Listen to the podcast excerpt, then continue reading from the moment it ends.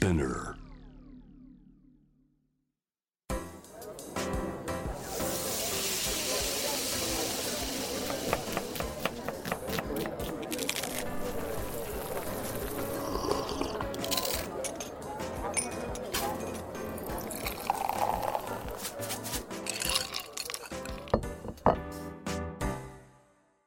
味な副音声ボイスオブフード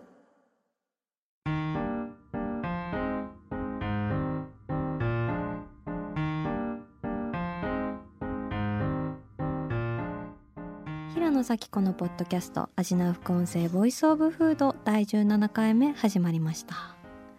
この番組は365日食べ物のことしか考えていない食のしもべことフードエッセイスト平野咲子が毎回テーマに上がるフードについて熱く語り美術館の音声ガイドみたいに音楽のライナーノーツみたいに食をもっと面白く深く味わうためのトークをお届けする番組です。今回のテーマは放送までが成果です。後編です。えー今回はですね前回に引き続きお菓子研究家の福田理香さんをお迎えして放送までが成果ですの後編をお届けしたいと思います。理香さんよろしくお願いします、よろしくお願いします。えー前編ではね放送までが成果ですと思われたきっかけだったりとか放送菓子の魅力とかいろいろお伺いしてもう食べてもないのに血糖値上がっていくような幸せトークでしたが今回は実物が登場します、えー今回はそれぞれがおすすめする放送までが成果ですな素敵なお菓子をプレゼント交換したいなと思っております。プレゼント交換平和ですね。本当ですね。実際に今回2つずつ選んでいるんですけど皆さんも購入可能なものを選んでますのでぜひチェックしてみてください。というわけで早速ですがご紹介してまいりましょう、えーまずは私からいきましょうか。はい。はい、えー一つ目はですね東京都世田谷区深沢のお菓子屋さん。甘い雨と書いて関羽と読みます。関羽さんの焼き菓子缶ですどうぞちょっと和風な感じですか？グレーのね紙袋が可愛いんですけどちょっと中見ていただいて、はい。えー、2つ持ってきたんですけどおー菓子缶がねこれ金色の貝殻っていう名前のメレンゲ缶とですねはい。白い方がスズランっていうクッキー缶であのこれ見ていただくとはい。あのミロコマチコさんという作家さんの。本当だ。ここにサインありますね。そう書かれたデザインのお菓子ですですね。私あのやっぱりアーティスト感といいますか、うんうん。こう作家さんが手がけたうん絵の世界とお菓子がリンクするおはい菓子が大好きなんですけれども、その中でですねこれ3月にオープンしたばかりのお店でちょっと新進気鋭のアーティスト感ということで。アーティストかっていう言い方いいですね。はい。ありますね。お菓子には。ありますよね。はい。はい。うん。大変素晴らしいイラストになってます。はい、ちょっとぜひじゃあちょっとこのメレンゲ缶か金色の方か開けていただいて、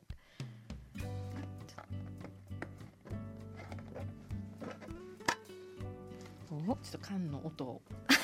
マイクに拾ってもらったりして、わあ、いいですねこのね。こんな風に贅沢ですね。贅沢なポエあムののいろんなところにイラストが入っているということで今感動しております。わお、美しい。メレンゲが整列してるんですけれどもぎっちり萌え。そうリカさんが絶対好きだろうなっていうぎっちり萌えでございますしかも珍しいあの縦にたくさん入れるために縦にそうなんですよメレンゲを縦に入れた人結構人類初じゃないですかシリーズ初ですよ。いやーそうこれがねこの金色の眩しいのといちごミルクのこのピンク色の香りが混ざり合ってねいちごミルクなんそうちょっとだ。初恋の気分というか甘美なんですけど可愛いい。ぜひ一口食べてみてほえしいいいんですか？じゃあはいちょっといただきますね。はいでも真っ白に焼き上げてもありますね。色がつかないようにね。よく見てらっしゃる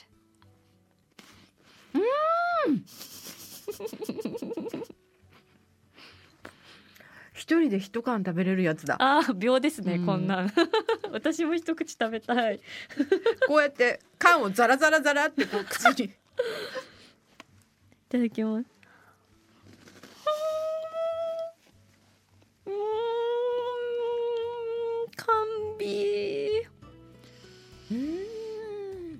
クのいちごミルクの優しい甘さがうわーって漂ってスーって消えてくメレンゲです。さすがですね。ありがとうございます。いやこれはリカさんに渡さないといけないと思って。一応ちょっと白い方も。じゃあちょっと失礼して。はい。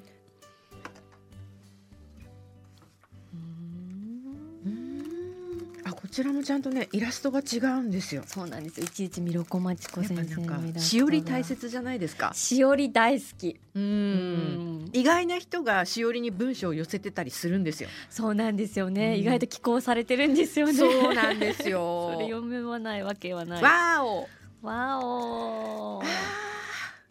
クッキー缶の花って感じですねクッキー缶の花いただきました。五六七個入ってる。ありがとうこれは。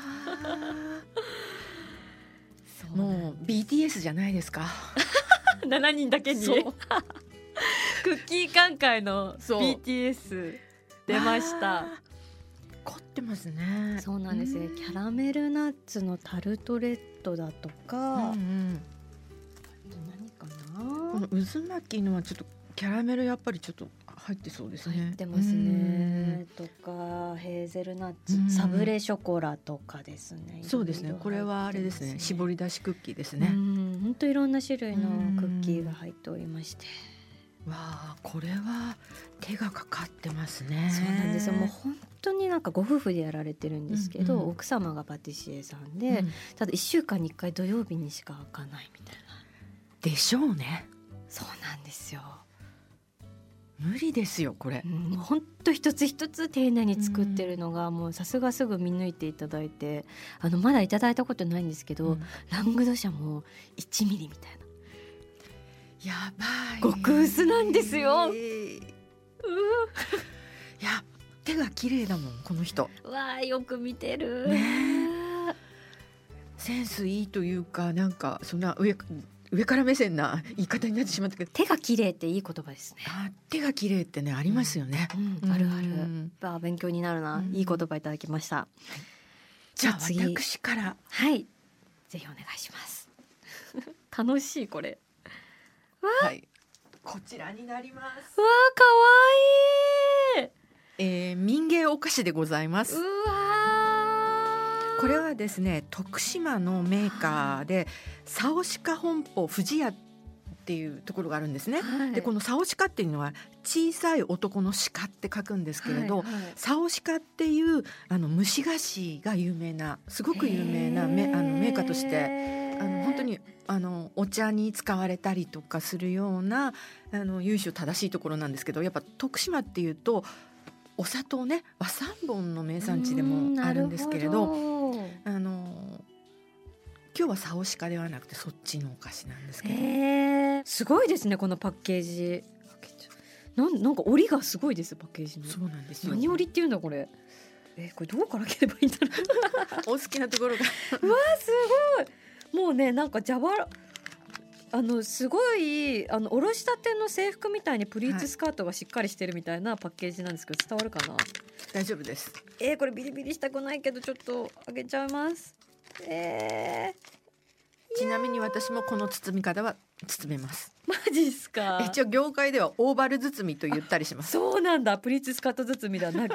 オーバル？あーすごい。なんか貝殻み脱皮していく。うわー。あえなんか封じ込められてる。箱に。これね開けてください。ちょっと開け方をお教えしますけど。なんか導火線みたいなのある。待ってください。え引っ張っていいんですか、えー、ちょっと開けてきますね、あなんかすこごいこにねおしんが。あられは三本。あられ三本って書いてあるんですね。えー、開けてきます。うわーすごい。すごい。何これ。二度と戻れない。うわー。毒は仕込めないですね そうなんですよ。よ。すごい。わ綺麗な石ころのような和三本塔が。そうあられの形。かわいいすごいですねこのパッケージ。いはい。や放送までが成果ですの名にふさわしい箱をいただきました。えこれすごいちょっと開けていいですか？食べてみて。いただきます。あのいわゆる空から降るあられってことなんですね。氷やあられが降るのあられの形なるほど、はい。確かにこれが降ってきたら怪我しそうな、そうですそうです。うん美味しい今ちょっとヒートアップして糖分欲してたんです。ごい嬉しいです。あーこの柔らかな甘さというかいくらでも食べれちゃいますね。このパッケージというのがですねあのデザイン好きには有名だと思うんですけども「包む日本の伝統パッケージ」っていう本を初出はね多分ね1965年とかそれぐらいなんですね。あのアートディレクターの岡秀幸さんが書かれた本で書かれたってもまああの写真がねそう、んたくさんある、まあ、ビうんグラフィックビジュアル誌なんですけれどこれ世界中でロングセラーになってるんですね。あの英語版とかが逆に言うと本当大ベストセラーみたいな形になってて、まあ、もちろん日本でも有名な本なんですけれどもそれに載ってます。うんでそこに載ってるパッケージっていうのの結構多くがあの食品のパッケージなんですね。例えばお酒のパッケージだったりとかいろいろあるんですけれども、でもね今見るともう随分なくなってるんですよ。で当時のまま残ってるっていうのはすごく貴重なんですよすね。ごいですね。もうなんか生きる文化遺産的な。そうなんですよ。これがね大きい箱なんです。なんかもうすごいえー、なんか遺品みたいな すごいうやうやしい和紙の箱に入ってますけどそうですね。これも版画なんですよねすっごいはあうわ大きいサイズはい。昔はこういうものの方が安価だったってことですよね。なるほどねだけれどもまあ今でもこの留め金のところは桜なんですよ。桜の皮をここですね。これ？継ぎ目のここは桜の皮なんですね。ごい細かい見どころが多すぎるで焼き印も多分何箇所にも押してあるんですよねも。うちょっと怨念がましく夜勤をしまくりですごいですよねこれそうなんですよ。わあちょっとこれもインスタグラムにアップして後で皆さんにも鑑賞してもらいたいなと思いますでもやっぱり開ける楽しみっていうのはあるで。いやすごいですこの不可逆的な興奮がありました、じゃあお次私、はい。じゃあ行きたいと思いますけれども、えー、2つ目にリカさんにプレゼントしたいのがですねこちらでございます、えー、佐治洋菓子店の焼き菓子のパルフェです。かわいい。かわいい。あこのリボンの色が乙女ですね。そうなんですよ。こちら円筒形をしてまして白い紙で包まれてるんですけれどもこうちょっとくすみピンクというか淡いピンクのリボンで留めてあってそれが本当に可愛くてまあ私結構リボン狂いなのでこのリボンかけられてるともう加点ポイントだなっていうのであのよかったらちょっと開けていただいて、はい。庭のようなお菓子って書いてあるのかな？そこに食いついてくれるの嬉しい庭って。そう庭のようなお菓子なんですあこれもでもこうなってますよ。あーさっきの。何何巻きでしたっけ？オーバルオーバル包み。オーバル包み え私だけが言ってんのかな？さすが包みソムリエ すべてに名前があるんだなそうですね。あこれもちょっとあの何気ない紙ですけどね。うんうんこのお菓子には合ってますね。あー嬉しい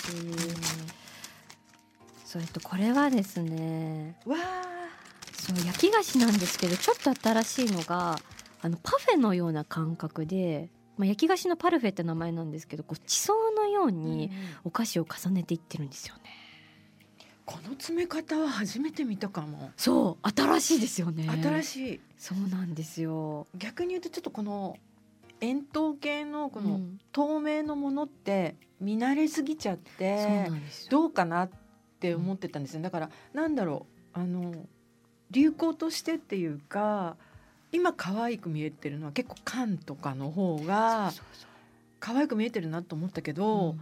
これは新しいですね。そう。素敵。久保木さんという女性が福島県で作ってらっしゃるんですけど久保木さんのこのクリエイティビティ素敵。これでも詰めるのもねねえ下からこれもまた不可逆的な。そう。ここから食べるしかないですね。ここから食べれない下から食べれないっていう呪いがあるんですけれども。わあ、えー素敵。中にはですね、はい。有機ローズマリー有機白ごまのサブレ。はい。ラズベリーサブレとピスタチオチョコレートとか。フェンネルのブランプラリーノいちごのムラングなんかが入ってるんですけれども。最高じゃないですか。えー、嬉しいえー、これはすごい。わあ嬉しいです。この円筒形を使ってこれだけやるっていうのはあの本当になんかクリエイティビティがあるっていうか、うん。あの結局パティシエの方もそのなんだろうウェス・アンダーソンじゃないけどどこまで自分のセンスが及ぶのかって人それぞれじゃないですか。だけどやっぱ、でも最近の方はお店の内装とか、こういっったことまで全部自分のこうなんだろうセンスが一本通ってるっていう方増えましたね。まさに、うんそうお菓子作りで終わりじゃないよっていうこの見せ方とかね、はい含めた表現になってきてるのかなってそいう。うですね。うん食べていただくとちょっとわかると思うんですけどこうこの方やっぱ庭のようなお菓子っておっしゃってるだけあって、はい、こう季節と風の匂いみたいなのをお菓子に閉じ込めるのがすごい得意と言いますか結構ハーブも結構強めに使われてたりしてはい、でもその強さがまたいいというかなるほど。やっぱハーブってふと歩いてても足を止めちゃうみたいな結構こう存在感がしっかりした、うん、えー植物じゃないですか。はいであのはって振り返っちゃうみたいなあの香りの眩しさみたいなものをちゃんと伝えたいんだっていうのがすごい伝わってきて素敵だなって思っております。ちょっとじゃあいただきます。はいうーん。美味しい。うん、可憐な感じで。これはなんだろう。うん。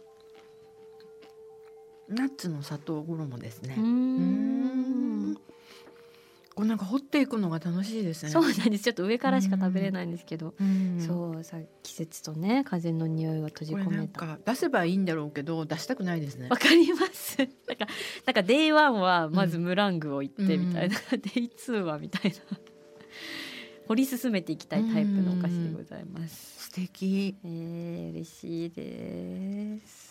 さすがですね。じゃあ最後、はいリカさんのお菓子お願いいたします。はい。わーこれ憧れてたやつでございます。ずっしり。そうなんです。うわ開けてご覧になりますか？ークリーム色の包装紙に。ステファノ・アンナというメーカーさんでやっぱり女性の方があのパティシエールで作ってらっしゃるんです。ですごい。あのすべてがイタリアなんですよ。いやー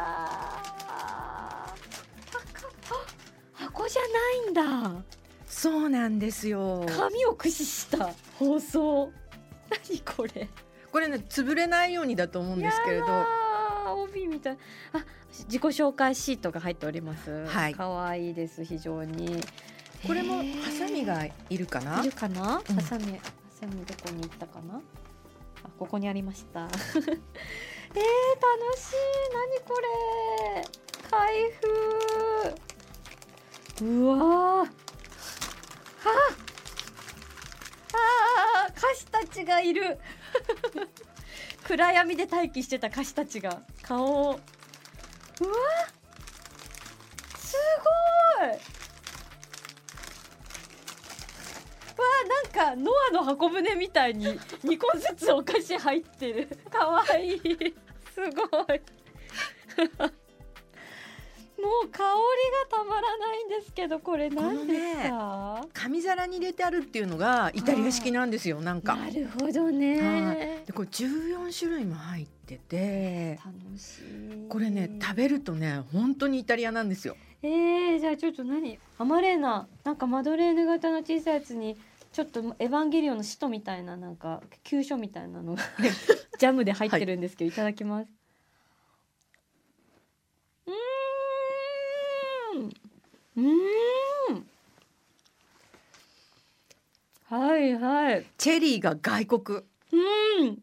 まさに完全に外国の味がする。ね。外国の空気が練り込まれてる。ね。うん。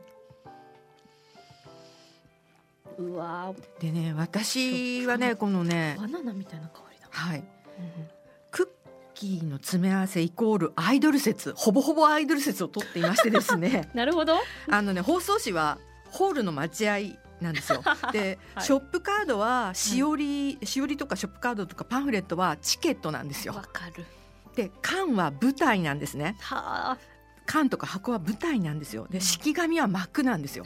だからそれを取った途端幕が上がるんですよ。で例えばこのあの14種類も入ってるお菓子はあの大人数のアイドルグループの魅力っていうか。まさそう。これだけ詰まってるからこう選べる楽しさとか歌い踊ってる様というか、にうん。そういうのがあって例えばあジャニーズジュニアとかモームスとか AKB とか坂とか、まあ、そういった多人数のグループなんですよ。だからステファノ・アンナさんに行くとですね、うん。この他にもいろんなお菓子が売ってるんですね。うん。ビスコッティ系とか。そうするとなんかアイドル専門の事務所みたいになってるんです。あじゃあアイドルの写真をこう一個ずつ選んでいくみたいな感じでこれもこれもみたいな、でね壁一面にクッキーがあって量り売りとかしてるのでで自分で自由になんか選べるからえ私もしかしてアイドルマスターっていうゲームをやってるの？みたいな そういう状態になるっていう。マス感すごいですね。そうなんですよ。やばいで私はやっぱりこうなんだろうな。でシールとかリボンとかはアイドルのステージ衣装なんですよ。なるほど重要ですね、うん、だからそういう意味で言うとトータルでその舞台がこの子たちに合ってるのかとか、でそれで言うとここは完璧。うんもう箱で押していく感じ。そうそうそう箱押し。であのー逆に言うとここはもうなんかこれからアイドル総選挙みたいな感じで、うん。あのセンターを決めるみたいな感じで意外とこれはセンターがない状態なんですよね。確かに、迷うぐらいの感じなんですけどあの間によっては確実にセンターが決まってる場合もありますね。悪くありますね、うん。村上海進堂とかも確実にありますよね。そそういうのね。やっぱ、はいあの銀紙に包まれたやつがやっぱそうそうそうセンターだあのちっちゃい人たちはあの後ろで踊ってる ジャニーズジュニアアですよね。あの抹茶の村メレンゲはジュニアですよね。そうなんでもいないと寂しいみたいなっわかる超わかる。ていうのを見るのが私は好きなんですね。例えばですねあのこの14種類も入ってるもので言えば泉谷のスペシャルクッキーズも14種類入ってるんですよ。はあ確かに。はい、で村上海進堂の東京のね、はい方は一番でかい缶は27種類も入ってるんですよ。そんなに入ってる。大所帯だそうな。なんですよ。それから11種類ぐらいまでねちっちゃな缶だと。だで自由学園のは12種類すごい。であの亡くなっちゃった東京フロインドリーブは11種類であのマリベルとかも11種類ですね。数数えてる人いる？そうなんだ。まああ。私はいるんですよ。で、えー、代々木上原のアフターアワーズは10種類ぐらいで9種類だとそうだな20とか SF9 ぐらいですね アイドルでいうとそうすると京橋千疋屋あの貞治青木のクッキー組み合わせあの詰め合わせはあの、はい9種類なんですよ。へえ。で8種類ならまあ関ジャニとかですかね。ああ確かにね。はい、そうすると京都の村上開新堂デメルあたりが8種類なんですね。ああそうなんだ。はいで7種類ならまあ BTS ですね。あと光源氏。これはですね意外と少なくって7種類っていうのは私が調べた限りでは、はい。あの鎌倉のくるみっこのプチパケが7種類。プチパケまさかの BTS 説あった。嘘でしょ。そうですよ、えー、勉強には、ないるわ、あとねえっ、と菓子工房ルスルスの、はいはい、あの鳥クッキーも7種類ですね。あそうだったんだ、はい。まあ6種類なら V6 そうすると自由が丘モンブランのティーコンフェクトが6種類ですね。あとちなみにオーボンヴュータンのプチフールセックも6種類ですね。すごい。5種類ならまあスマップとか嵐なんですけど、うんうんスーチェさん今ちょっとあの産休でお休みしてる感じなんですけれどもあの個人の女性の方が作ってらっしゃるんですけど、はい。意外と5種類も少ないですね。で4種類ならまあカルテットってことですからあのビートルズってことですよ。ビートルズは誰かなと思うとあの銀座ハプスブルグのファイルフィオンのティーベッカライがあーあのラインで並んでるねそうですそうですそうです。はあすごいなはい、で三種類ならまあトリオですよね。まあパフューム、キャンディーズ少年隊、これはまあツッカベッカライカヤヌマのティーベッカライが3種類の組み合わせですね。すごいな。で2種類ならまあデュオですよね。はい。まあパフィーとかキンキキッズ、うんまあこれは山本道子の店の、えーマーブルクッキー、確かに。えー、1種類ならソロアイドルなんですよ。うん。だからこれはまあ松田聖子とかキョンキョン郷ひろみ意外と最近ちょっと少ないですよねソロでアイドル。うんでもシンガーソングライター系のアーティストでアイドルっぽい人味のある人っているじゃないですか。うんうん。あいみょんとか、うんうんうんあのデビューしたての、えー宇多田ヒカルさんとか、うん。そういうなんだろう一種類でもうん。この間持たせてやりますみたいな、うん。うん。そういうのってえーっとあの弘前の大阪屋さんっていう和菓子屋さん老舗の和菓子屋さんなんですけれどもね、うんうんの竹流しとかはそうなんですよ。へーあるんだ。一種類。あのなんだろうな、えークッキーみたいなものなんですけれども和菓子みたいな。へあとはもうなくなっちゃったんですけど駒込のアルプスのポルボロンなんかもポルボロンだけが入ってるとか、へえ、味わい深い。はなんかねあのアイドルだなって思って食べると 楽しいですよ。まあでも確かにこう、うんめでるのがより一層こうワクワクしてくる感じがそうなん今ですよ。しております。そう私の推しはどれかなみたいな。なやっぱどうしてもこれは外せないみたいな。ありますよだからね。そうなんですよ。だからいいクッキー感っていうのはその個性がはっきりしてて、そのなんだろうレンジャーものみたいなのなるじゃないですか。うんうん赤レンジャー黄レンジャー青レンジャー、うんうんブラックみたいな、うんうん緑みたいなでそういう役割がはっきりしてる感がいいなって思うんですよね。やっぱりそのグループだと思ってソロで立たせるんだったらどうするのか二2人で組ませるんだったらどうするのかみたいなやっぱりこうキャラ付けは味付けですよ。なるほどな。かぶらないでって思うのね。わかる。うんだから開けてこれ明らかにベースが一緒でこっちにココア混ぜただけでしょみたいなのってちょっとがっかりするんですよ。それありますよね、うんなんかあの数合わせで入れただろうみたいに思っちゃうようなお菓子たまにあります。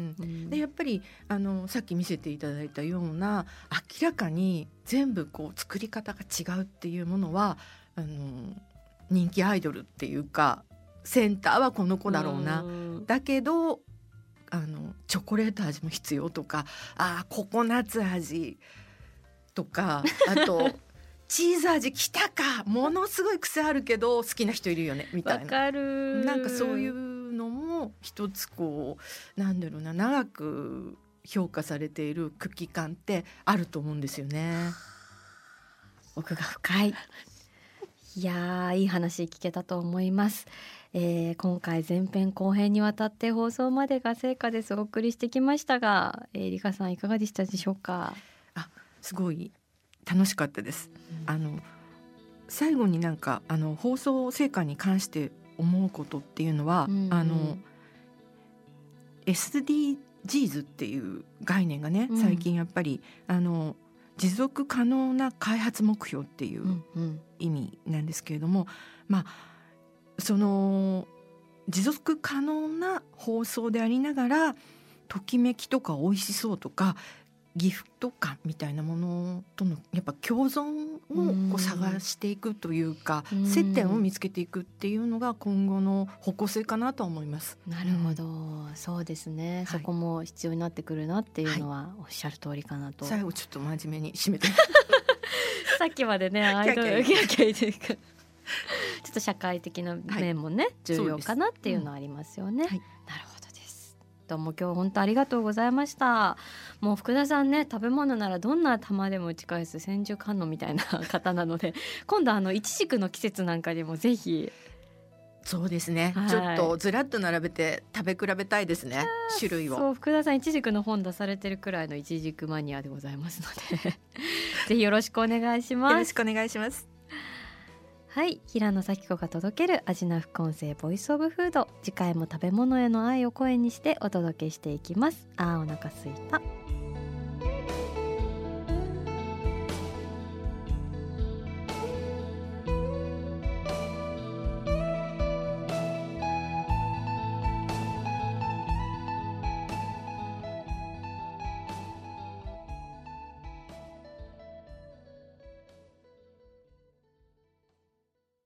こでスピナーからのお知らせです。スピナーでは企業やブランドの魅力やストーリーをポッドキャストとして制作配信するお手伝いをしております。ポッドキャストを通してお客様とのタッチポイントの創出とエンゲージメントを向上させてみませんか？お問い合わせは概要欄の URL かスピナー .com のスピナーブランデッドポッドキャストからお願いします。